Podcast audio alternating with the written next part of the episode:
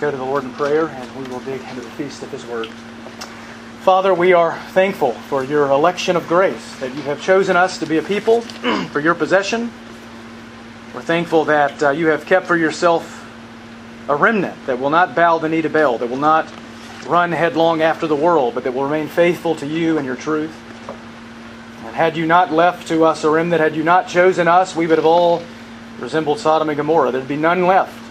But you have been kind to us. You've chosen us out of the world. We love you because you first loved us. You've made us your people. And you've given us your word. And now, as we come together as a church to hear from heaven, we pray for help. We pray for understanding. We pray, as the psalmist did pray, that you would open up our eyes to behold wonderful things in your word, that your glory would radiate forth, and we would love you and be transformed to the image of your Son. Amen. All right, if you uh, have your Bibles, we're going to be in Colossians chapter 4 this morning. Colossians chapter 4.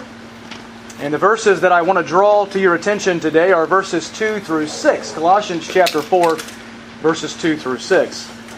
And if you have a bulletin, you'll see that the title of the message is The New Self in the World. Unfortunately, it's going to be part one of part two. I just can't seem to get through these verses without uh, just going too deep. So I hope that uh, these verses will be as rich to you as they have been to me in my own study. So, Colossians chapter 4, verses 2 through 6. We've finally come to the last chapter of this little letter after, I don't know, eight, eight months or so since November. Just digging deep into this glorious letter and all the truth nuggets that Paul has laid out for us here. And uh, we come to the very end, the final chapter. We'll spend a few more weeks and we'll finally conclude our study of this little letter. Paul wrote this letter around 62 AD uh, from a Roman prison to the church at Colossae. And he did so because of the heretics there, right? They were propagating an erroneous Christology.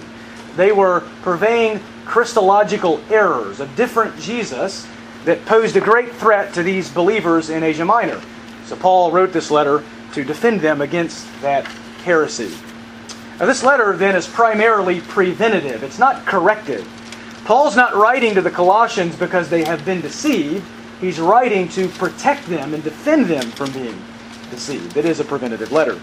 So it's very applicable to us because us in this room, I would assume, are not deceived. That's why we're here this morning to hear the Word of God. That's why we believe the gospel. That's why we're evangelicals. We believe the evangel, the evangelion, the good news, the true gospel. But Paul's words are very applicable for us in Colossians. I think we've seen that, haven't we? As we've worked our way through this, we've seen how practical what Paul said 2,000 years ago is for us 2,000 years later. So Paul writes a preventative letter to the church at Colossae. The first two chapters were focused on the sufficiency of the preeminent Christ, and opposed to the insufficiency of man made religion, of the false teaching being propagated by the heretics. Jesus is sufficient to save. Jesus is supreme. He's not one of many beings who are simply little gods, but He is the true God. He is the fullness of deity in bodily form. And salvation does not come through some mystical higher knowledge being offered by the spiritual elite.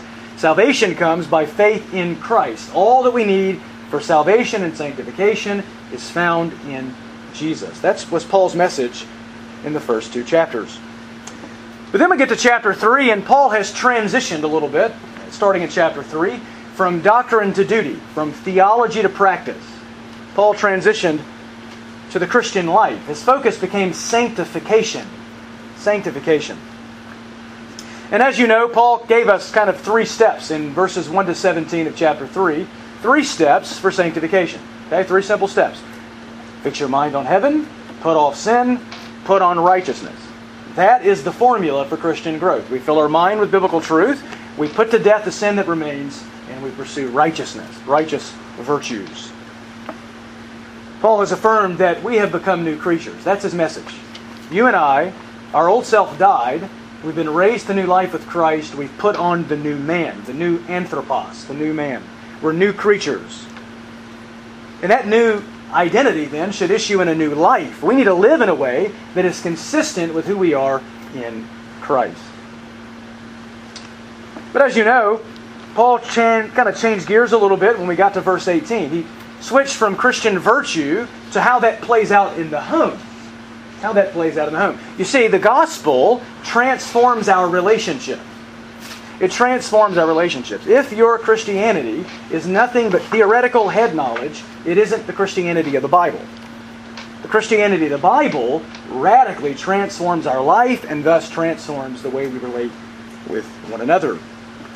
So Paul dealt with the home, but now, having delineated God's design for the home in chapter 3, verses 18 to 4 1, he transitions now to the world.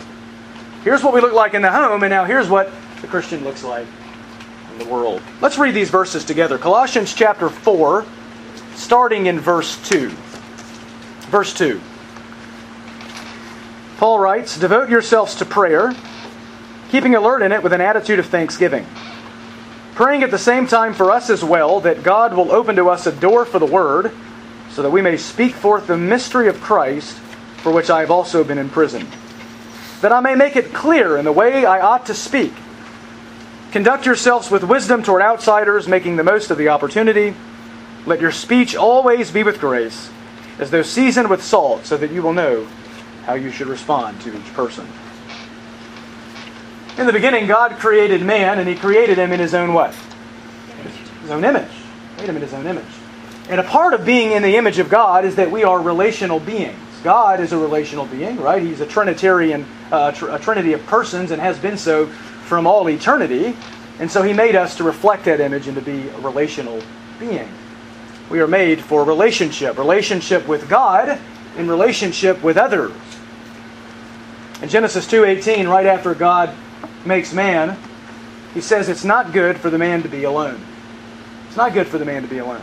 God made us for community, community with other people. It's interesting if you go to that passage. God, in one sense, Adam's not alone in the garden, is he?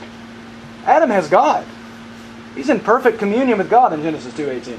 And yet, from God's perspective, Adam is still alone because he needs other image bearers with whom he is to relate, with whom he is to be in community. So we're created for relationships. And all of our relationships can be simplistically divided into four categories. Four categories. There is our relationship with God, there is our relationship with our family, there is our relationship to the church or other believers, and there's our relationship to the world or the lost, those called outsiders in verse 5. And in all of these relationships carry responsibilities, right? We've seen that. Our relationship to God, we need to fix our minds on heaven. We need to pursue virtue. We need to do all that we do in the name of and for the glory of Jesus. That's our relationship to God. We've seen our relationship to our family. Our relationship to our family is that husbands are to love their wives, wives are to submit to their husbands, children are to obey their parents, parents are to bring their children up in the discipline and instruction of the Lord. Slaves are to obey their masters, and masters are to treat their slaves with fairness and justice. And of course, we saw our relationship with the church. Verses 12 through 17, as Paul is explaining to us the various virtues of the Christian life, these virtues affect the way we relate within the local church. We're to love one another, forgive one another, strive for unity with one another. We have been transformed, and so have our relationships. But now, starting here in verses 2 to 6, Paul shows us what the Christian's relationship looks like to the world, what our relationship and responsibility is to the world. And what is our responsibility to the world? What is it that God expects of the church and of Christians in relation to the world? We know the answer to that, right? We know. God's responsibility laid upon us for towards the world is that we reach the world with the gospel. That is God's call upon the life of the Christian. That we take the gospel to all nations. In fact, everything, MacArthur has rightly pointed out that everything we do, everything we do in the Christian life can almost be perfected in heaven. Okay, so worship. We worship now, but our worship is imperfect, isn't it? When we get to heaven, we're going to worship with perfect hearts and perfect voices, right? Praise the Lord for that. Our worship will be perfected in heaven. We can fellowship with one another perfectly in heaven. We can do many of the things that we do in the Christian life toward God in heaven perfectly. But one thing that you will not be able to do in heaven is evangelism. Evangelism. There will be no unbelievers to evangelize in heaven. That then becomes the primary purpose for the church on earth to worship and glorify God through the extension of His kingdom in the world, through the proclamation of the glorious gospel of the blessed God. Right before our Lord ascended to heaven, what did He do? What was His last word? Matthew 28, right? Go therefore and do what? Make disciples of all the nations, baptizing them, teaching them, etc. In Acts chapter 1, we find another account of that Great Commission. Jesus says that you will receive power when the Holy Spirit has come upon you, and you are to be my witnesses both in Jerusalem, Judea, Samaria, and to the uttermost part of the earth. We're commanded to make disciples. We're commanded to be witnesses for Jesus, His Spirit empowered witnesses. You see, if you have the Holy Spirit in you, you are called to be a witness for Christ. That's one of the primary reasons the Spirit comes upon us. This mission is not just for apostles and prophets and pastor teachers and church leaders. This mission is the mission of the whole church. Every believer is called to be a witness for Christ. So we're called to reach the world for Christ. We're called to influence the world for our Savior. But how do we best do that? How do we best do that?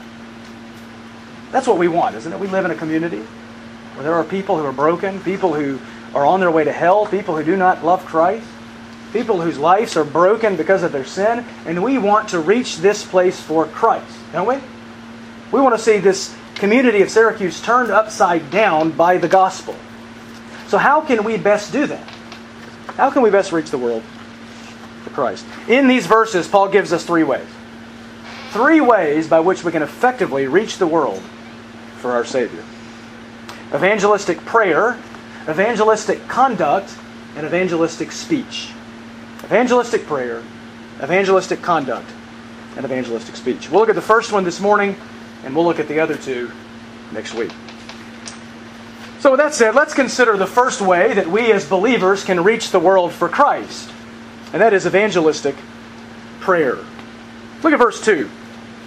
Verse 2 Devote yourselves to prayer, keeping alert in it with an attitude of thanksgiving, praying at the same time for us as well, that God will open to us a door for the word, so that we may speak forth the mystery of Christ, for which I have also been imprisoned, that I may make it clear in the way I ought to speak. So Paul says, devote yourselves to prayer.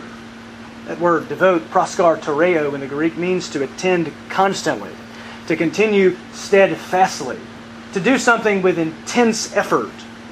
You ever think about your prayer life that way? That it takes intense effort? Of course, we know that. That's why it's hard to pray, right? That's why we often neglect prayer, because it does take effort.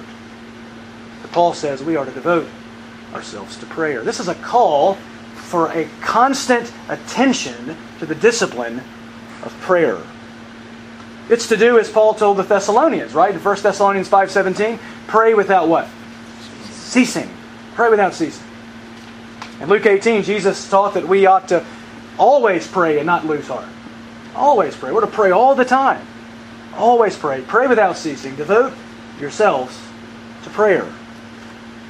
Now, this doesn't mean that we're to sit in our prayer closets on our knees uh, with our eyes closed 24 7, right? That would demand that we neglect our other God ordained responsibilities, right? We have people to serve, we have the gospel to preach, we have jobs to work, we have lives to live. We can't sit in the closet with our eyes closed all day. So, what does Paul mean then when Paul says devote yourself to prayer? When Paul says pray without ceasing, how do we do that? How can we know if we're doing that? How can we measure that? We talked about this in Sunday school several weeks ago. Basically, what Paul's calling us to is an attitude of God consciousness. That we are to always be in tune with the Lord, always be in fellowship with God. That our minds, back to chapter 3, verse 1 and 2, are to always be fixed on things above. Christ is always to be central in our heart and our minds, and we're to just always be communicating with our God throughout the day. It's an attitude of God consciousness. So, you know, we should always be in an attitude of prayer. We see an ambulance driving by, our hearts should say, Lord, be with that person. We hear good news. We should give thanks to God in our hearts. All day long, as things are happening, our minds should always be focused upward, focused on heaven, fixed upon God.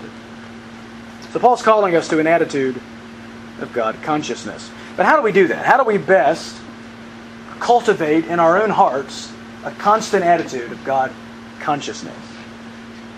Again, I gave you some steps in Sunday school several weeks ago. Let me refresh your memory this morning. First of all, we should have set times for prayer. Set times for prayer.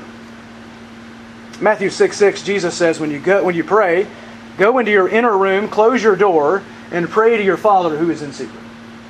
There's a call for private, secret prayer. In the Old Testament, Daniel at one point went to his room and prayed three times a day. Talk about defying tyrants. I think he did that, right? He was commanded, the old people there were commanded to worship nothing but the statue, and he goes and he prays to his God three times a day. Even our Lord himself would often slip away to secluded places to be alone and pray. And if Jesus needed to do that, how much more should you and I need to get alone and pray? So we should have set times for daily prayer. We should be like our Lord. We should get alone. We should be like Daniel. We should do as our Lord told us and seek to be alone with God at specific times of the day. John Calvin said, Unless we fix certain hours in the day for prayer, it easily slips from our memory. That's true, isn't it? It's true. If you don't have times in the day in which you set apart specifically for prayer, it's very unlikely you're going to pray at all. Right? You're usually not going to pray. You're going to live your life godlessly, almost like a practical atheist. Living your life like an atheist. However, if you fix certain times in the day for prayer, you're more likely to pray all throughout the day. It creates a attitude of God consciousness. So set specific times for prayer. Now, if you can do more than once a day, that would be great. But realistically, most of us have jobs and families and children running around screaming and throwing their diapers, and so it's hard to find lots of time for prayer. But at least once a day, try to get alone with God. 15 minutes, 30 minutes, an hour. Try to get alone with God and pray. I find that what that works best for me in the mornings. It's quiet. Keith makes me get up when the alarm goes off. If I don't get up, I'll hear it from him later. And so it helps me to pray in the mornings. But you may need to pray at night, maybe when everyone goes to sleep. Maybe it's for you, it's when you put the kids to take a nap, put them to bed at noon, and you pray. But whatever the case may be, we need to set times for specific prayer. But secondly, pray before each meal. Pray before each meal. I mean, if you do that, you're going to at least pray three times a day. And if you're like me, it'll be a lot more than that, right? We're always eating, aren't we? I mean, we live in a culture where we just eat all the time. Bag of chips here, a little candy bar there. Imagine if we prayed every time we eat.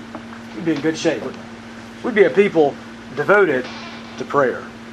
So pray before each meal. You have your family together at the lunch or dinner table, pray. If you're at the office and you're eating your little lunch in the break room, pray. Pray in your own heart. Pray before you eat your meal. Thirdly, pray with your family during family worship. What in, what in the world is family worship?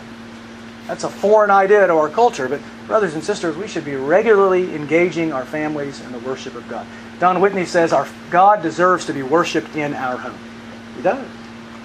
Let us worship God in our home. If you're r- weekly, a few times a week, three to five times a week, having specific times for family worship, that's another time a day that you'll pray. I mean, imagine if you just prayed, you had a prayer time in the morning, 15, 20 minutes. You pray before each meal, that's at least four, well, more like five or six. At least four, though. And then you pray for family worship, that's a fifth time. You have five times a day you're praying. It doesn't have to be lengthy periods. Martin Luther said, I've got so much to do, I have to spend my first three hours in prayer. Martin Luther was a monk, okay? We're not monks. We have lives and jobs. So I'm not expecting you to pray for three hours, okay? Uh, if you do that, you'll probably fall asleep anyway, so you want to stay awake. That's the next point. But, I mean, 15 minutes here, 15 minutes there, five times a day you're praying. You see that? And then one more. Number four, pray before you go to sleep. Pray before you go to sleep. Pray with your kids before they go to bed. Pray with your spouse as you fall asleep. I've done that. I used to pray my family to bed, sleep, and and uh, oftentimes I would have to. I, the way I would know it's time to stop praying is I don't know what I'm saying anymore. now it's time to go to sleep, right? But I would pray the family to sleep. They're going to bed, hearing the things of God. And so begin your day with God and end your day with God. Start with prayer and end with prayer. And then number five, pray all throughout the day in your own heart. And you're more likely to do that if you do the first two, first four steps. Steps one through four will logically produce step five. Okay? Pray certain times throughout the day. You're likely to pray in your own heart all day. And that's the goal. That's the goal. To always be in communion with God. Warren Wiersbe said we should be constantly in fellowship with God so that prayer is as normal to us as breathing. Does that describe your prayer life? Is prayer like breathing to you? You just couldn't imagine going a day without prayer? Or do you live like a practical atheist? If the only difference between us and the atheist is that we go to church on Sunday, something's wrong. We should long for communion with God every day. Jonathan Edwards said this How can you expect to dwell with God forever if you so neglect and forsake Him here? Right? What makes you think you're going to want God hereafter if you don't want Him now? You don't want Him now, you're not going to want Him then. You're not going to want Him then. So examine your heart. Do you really love God? Do you really long for Him? Being a Christian doesn't mean we wear t shirts and bracelets and go to church on Sunday. It means we love God. That is the basic definition of a Christian.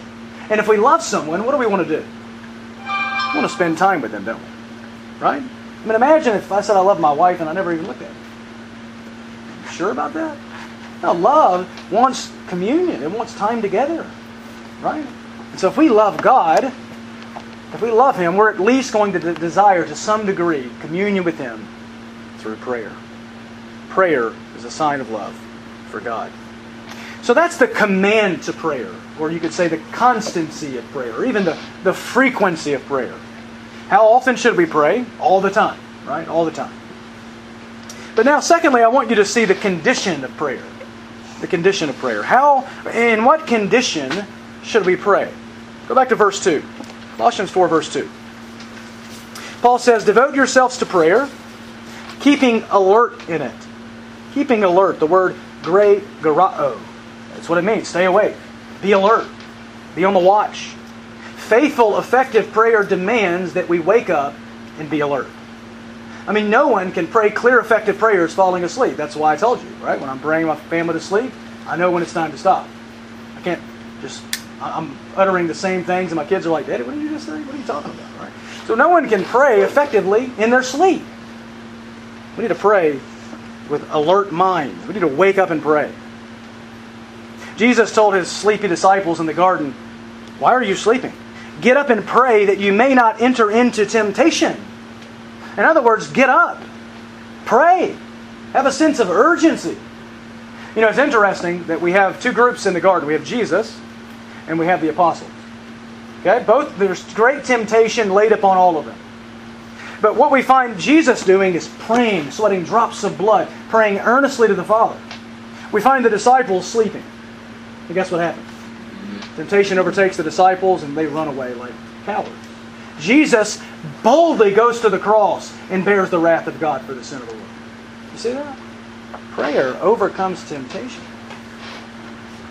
But a lack of prayer leads to temptation, and temptation leads to sin. Perhaps the reason we sin so much is because we pray so little, because we sleep too much. We need to get up and pray. Get up and pray. But not only that, this also demands that we be alert in our prayer and that we know what we're praying about. Have you ever prayed and you just thought, I just really don't know what to pray? I mean, that's kind of why we don't pray, I think. We really don't understand what we're supposed to be praying.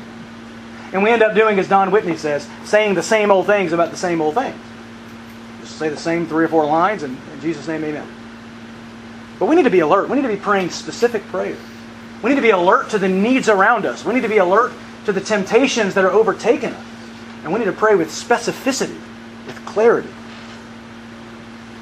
We need to know the needs of others. In Ephesians 6:18, Paul said, "With all prayer and petition, pray at all times in the Spirit, and with this in view, be on the alert. Be on the alert with all perseverance and petition for all the saints." We don't want to pray lifeless, vague prayers. We want to know what the needs of the saints are. We want to pray for them. So the condition in which we need to pray is that of watchfulness. We need to be awake. We need to be alert. But thirdly, we see the attitude of prayer. The attitude of prayer. Go back to verse 2. Devote yourselves to prayer, keeping alert in it with an attitude of thanksgiving. An attitude of thanksgiving. The attitude with which you should pray is thanksgiving. Now, we understand how uh, major of a theme Thanksgiving is in Colossians. I don't have to rehash all of that for you. You've seen it.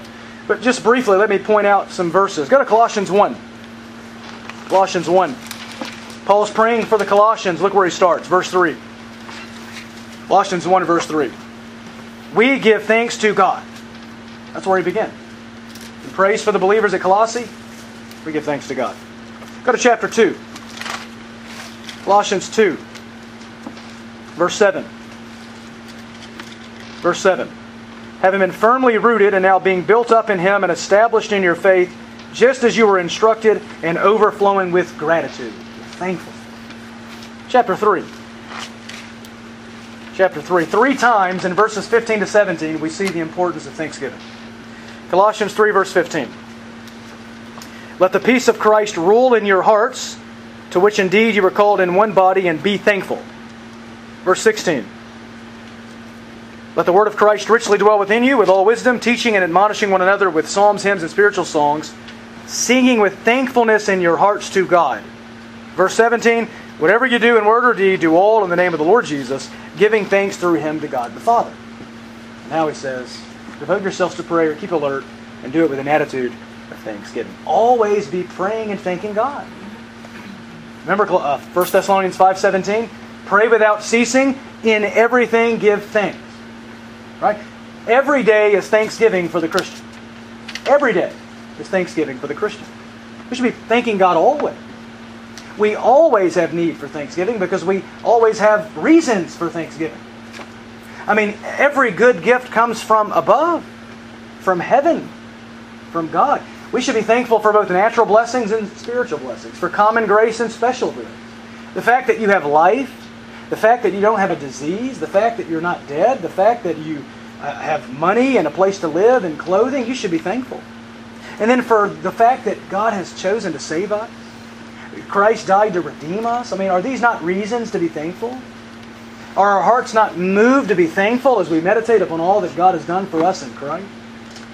We ought to be thankful. The opposite of that is ingratitude, complaining, murmuring. Thomas Watson said, Murmuring is the devil's music. Murmuring is the devil's music. Just grumble and watch him dance. Right? That's what it is. The Bible says, Do all without grumbling or complaining. Now, we all have that down, don't we? Right? Of course not. We're great at complaining. I think my spiritual gift might be complaining. But, but we're supposed to do everything with thanksgiving, right? The opposite is ingratitude. Romans 1, Paul says they weren't thankful. That's, that's a mark of ungodly people. They're not thankful to God. They don't acknowledge God. But we should be thankful.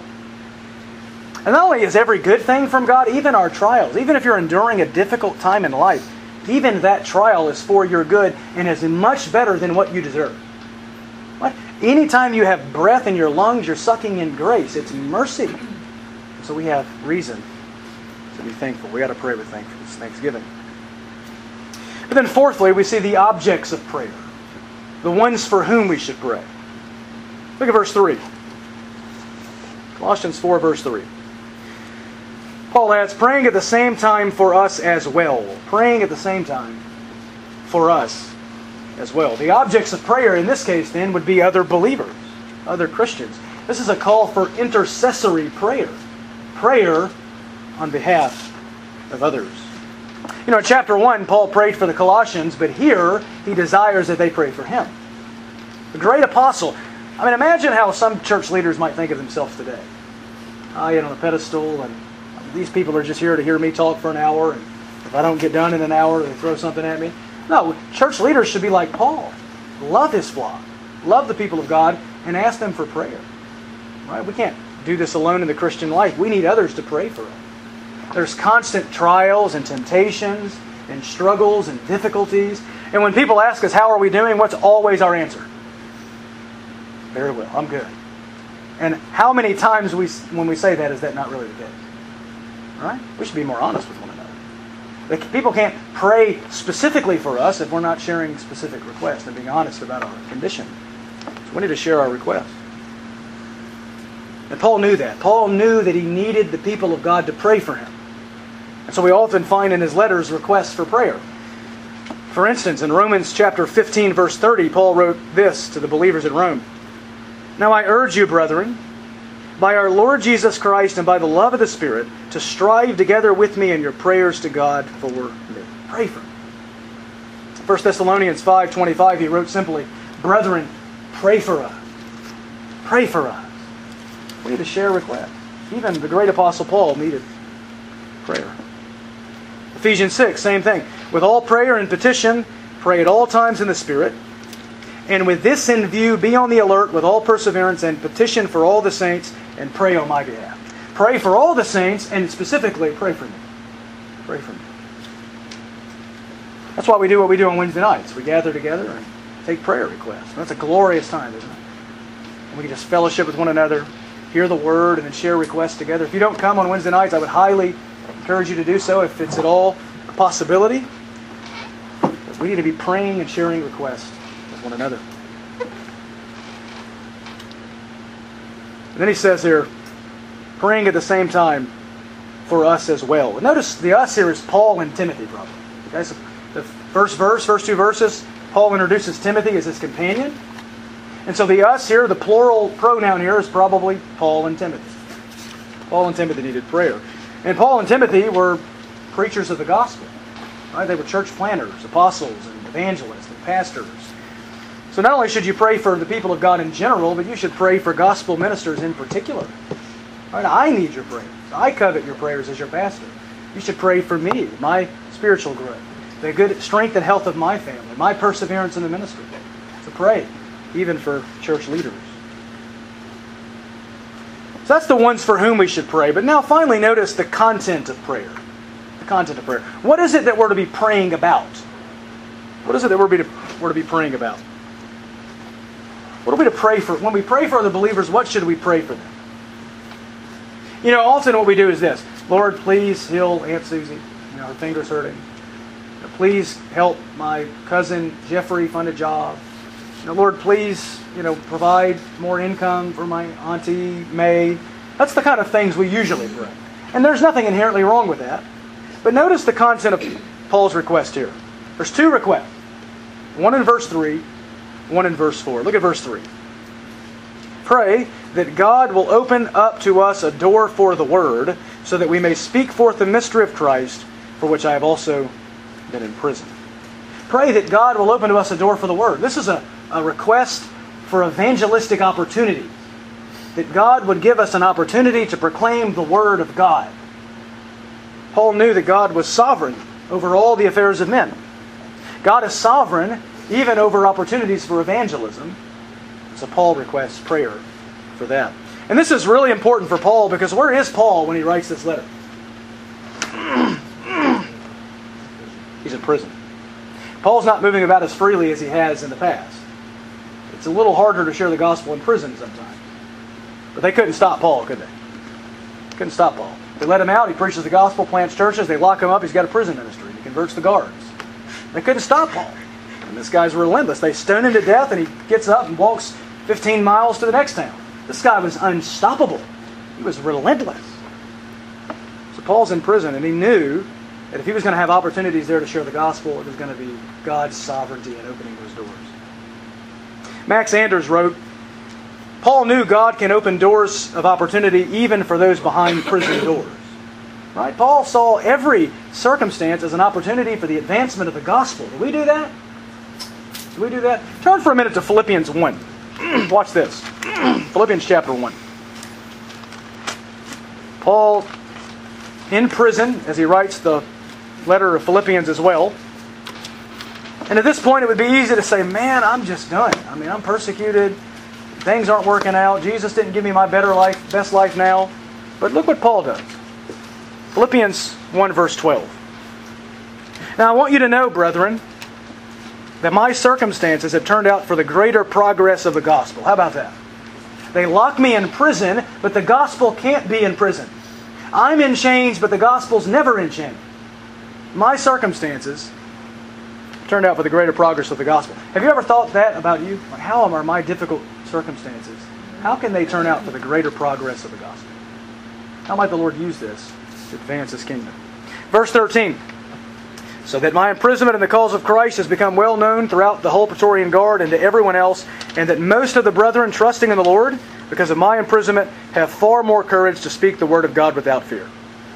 Look at that. The, the whole, all of the, the, the guards are hearing the gospel. If you read the end of his letters, it seems likely that some people from uh, some higher up positions were converted. Uh, believers are being encouraged to preach the gospel. Paul's imprisonment is for good.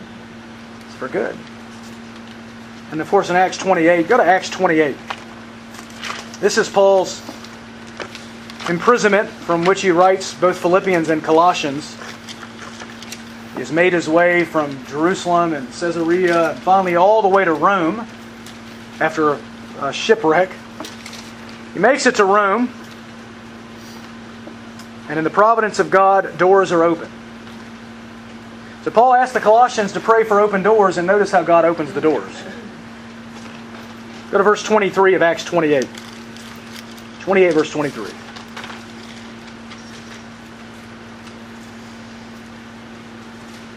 When they had set a day for Paul, they came to him at his lodging in large numbers. So he's in a Roman prison, but he's got some freedom. They're letting him stay in a lodging with a guard who's watching him. And large numbers of Jews are coming. And he's explaining to them by solemnly testifying about the kingdom of God and trying to persuade them concerning Jesus from both the law of Moses and from the prophets, from morning until evening. Some were being persuaded by things spoken, but others would not believe. Then you go all the way down to the end. Verse 30. And he stayed two full years in his own rented quarters and was welcoming all who came to him, preaching the kingdom of God and teaching concerning the Lord Jesus Christ with all openness and unhindered. Did God open up a door for Paul? Absolutely. Jews and even Roman soldiers hearing the gospel there in Rome. God opened up a door for the word. And notice that Paul, back to Colossians 4 now, notice that Paul doesn't pray that God would open up the prison doors. Let me out, Lord. Stop the persecution. No, God advanced the gospel, no matter the cost, even if it cost me my life. And why could he say that? Philippians 1 21. For me to live is Christ. That's why. For me to live is Christ, to die is gain. My whole purpose in life is Christ. And if I die, I win because I get to be with Him. It's a win win situation. We can't lose. We can't lose. Warren Wiersbe said, Paul did not ask for the prison doors to be open, but that doors of ministry might be open. Glorious? How do you pray? You pray, Lord, please fix my circumstance, make them better. Or do you say, Lord, open up a door for the gospel? Use this opportunity for the gospel to go forth. That's how we ought to pray. Even in the midst of a Roman prison, Paul's concern is the gospel. And we should have that same evangelistic heart as well. That same heart. In America, we won't share the gospel because we're afraid of the way people might look at us, afraid we might look stupid, might say the wrong thing. Here's Paul in a Roman prison and he won't shut his mouth. You can't stop this guy. So we should pray for ourselves to have open doors for the gospel. We should pray for other believers to have open doors for the gospel, and we should specifically pray for other church leaders, evangelists, pastors, missionaries, church planters to have doors for the gospel. We should pray for our brothers and sisters in other nations that are taking the gospel there at the risk of their life, that God would open up a door for the word, for the gospel to go forth. Now, of course, be careful what you pray for, right? It just might give you what you ask. You pray for a door, you better be ready to speak. 1 Corinthians 16 9, Paul said, A wide door for effective service is open to me, and there are many adversaries. I love that. That's how it works, isn't it? God usually, when God opens a door, there are many adversaries. Fruit comes through the midst of adversaries. That's the way it works. It's been commonly said that the blood of the martyrs is the seed of the church. It's through persecution that God grows his church. There's always adversaries. There are adversaries at the clinic every Wednesday when we go. Catholics wanting us to just go on, go home. There's going to be adversaries in your life as you're faithful to speak the gospel. So we need to pray for open doors, for grace to go through those doors, and we need to be willing to accept the cost when we do, because it comes at a high price. In 2 Thessalonians 3, Paul requested something very similar to the, to the Thessalonians. He wrote, Finally, brethren, pray for us that the word of the Lord will spread rapidly and be glorified. You ever done that? Somebody says, How can I pray for you today? Pray that God will give me an opportunity to share the gospel and then it will go rapidly and be glorified. When's the last time you requested prayer like that?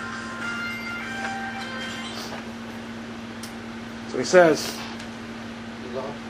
that the word of the Lord will spread rapidly and be glorified, just as it did also with you, and that we will be rescued from perverse and evil men, for not all have faith. So pray that the gospel goes forth and that God protects us from wicked men. God protects us from wicked men. We should pray that way. There's nothing wrong with praying about your health. Right? We should do that. God cares about that. Nothing wrong about praying for a job, financial provision. But we need to pray for opportunities for the gospel. Maybe we have such few opportunities to share the gospel because we're not praying and we don't really want them. Ask the Lord for open doors. And Paul wanted a door open for the word so that we may speak forth the mystery of Christ. Without a door open, there'd be no one to proclaim Christ to. That's what Paul wanted. He's always wanted to preach Christ, the mystery of Christ. We've talked about that word mystery before, the word mysterion. It refers to something hidden and now revealed. And Christ himself is the mystery. Christ is the mystery. The Old Testament predicted Christ, it typified Christ, it promised Christ, it prophesied Christ, but the New Testament puts him on full display in his glory. The Old Testament contains him in types and shadows, the New Testament presents him in its fullness. We have the full and final revelation of Christ in the Bible, specifically the New Testament. That's what Paul wanted to preach. He wanted to preach Christ. He wanted to preach the glory of his person, the fact that he's fully God and fully man. He wanted to preach the glories of the substitutionary death of Jesus, that he bore the wrath of God for sinners and appeased holy justice. He wanted to proclaim the good news of his resurrection, his exaltation, the promise of his second coming, and the news that salvation is by faith in Christ alone. This is what Paul wanted to preach the mystery of Christ. And he wanted to preach it even in jail. He even goes on at the end of verse 3 and says, In fact, for which I have also been imprisoned, he says. I've been in the gospel that has me in these chains, I still want to preach it. They can't shut Paul up. Then in verse 4, he goes on and mentions one more request. So he wants open doors. But one more in verse 4.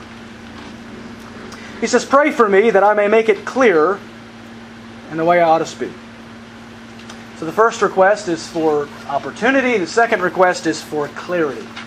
Gospel clarity. The word phanerao means to make visible, make manifest, make known. That's the goal, that we would clearly explain the gospel to people. Because if they're going to be saved, they have to understand it. But if we're going to clearly communicate the gospel, what does that demand on our part? We have to know the gospel, don't we? We can't share the gospel if we're ignorant of the gospel. That's why in Sunday school we're going over a lesson that tells us what to share, what to proclaim, what to preach. Because we need to know what the gospel is so that we can clearly and effectively communicate it to the lost. And Paul knew that. Paul knew the importance of a clear gospel presentation, and for this reason he prays for gospel clarity. Remember back in Ephesians 6, Paul requested prayer for himself there, and he went on to say this. He said, Pray on my behalf that utterance may be given to me in the opening of my mouth, to make known with boldness the mystery of the gospel, for which I am also an ambassador in chains, and that in proclaiming it I may speak boldly as I ought to speak. So we pray for open doors, we pray for gospel clarity, and we pray for gospel boldness. Boldness. You say, well, it doesn't take a lot of boldness in our culture. to Share the gospel, but it's getting worse, isn't it? It's getting worse.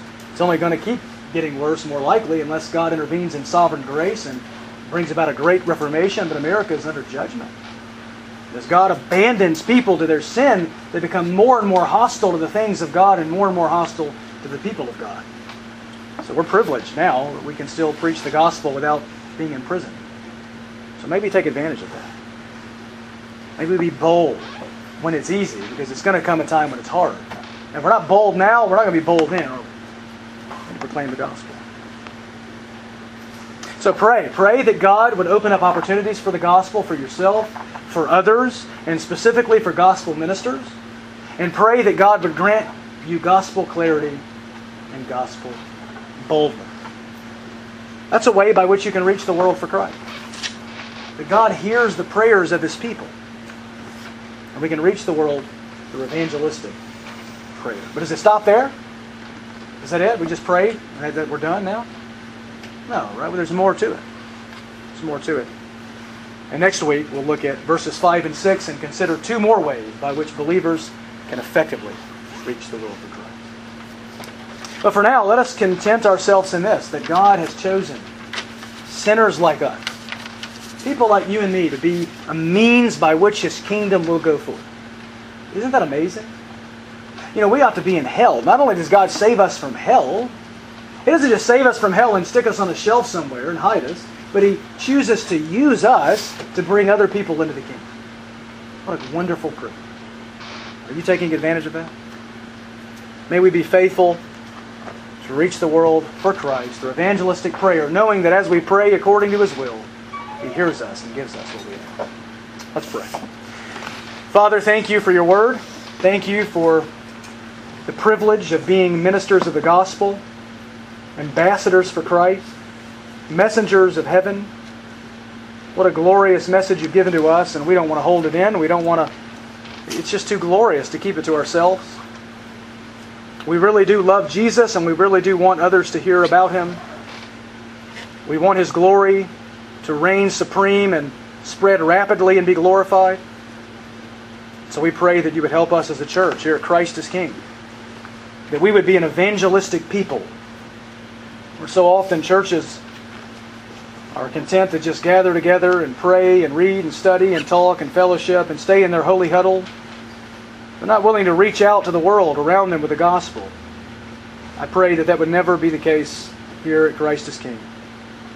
That we would love our lost neighbors, our fellow image bearers, people who are broken and people who are confused and deceived and being fed nonsense by the culture. And we have the real solution, the real hope, the true message from God. And I pray you would give us grace to be faithful in proclaiming that to the world. And oh Lord, that you would use us. That you would do far more abundantly than we could, ever ask or think. Through this church, through our prayers, through our endeavors. And that you would turn Syracuse and the world upside down for your glory. Amen.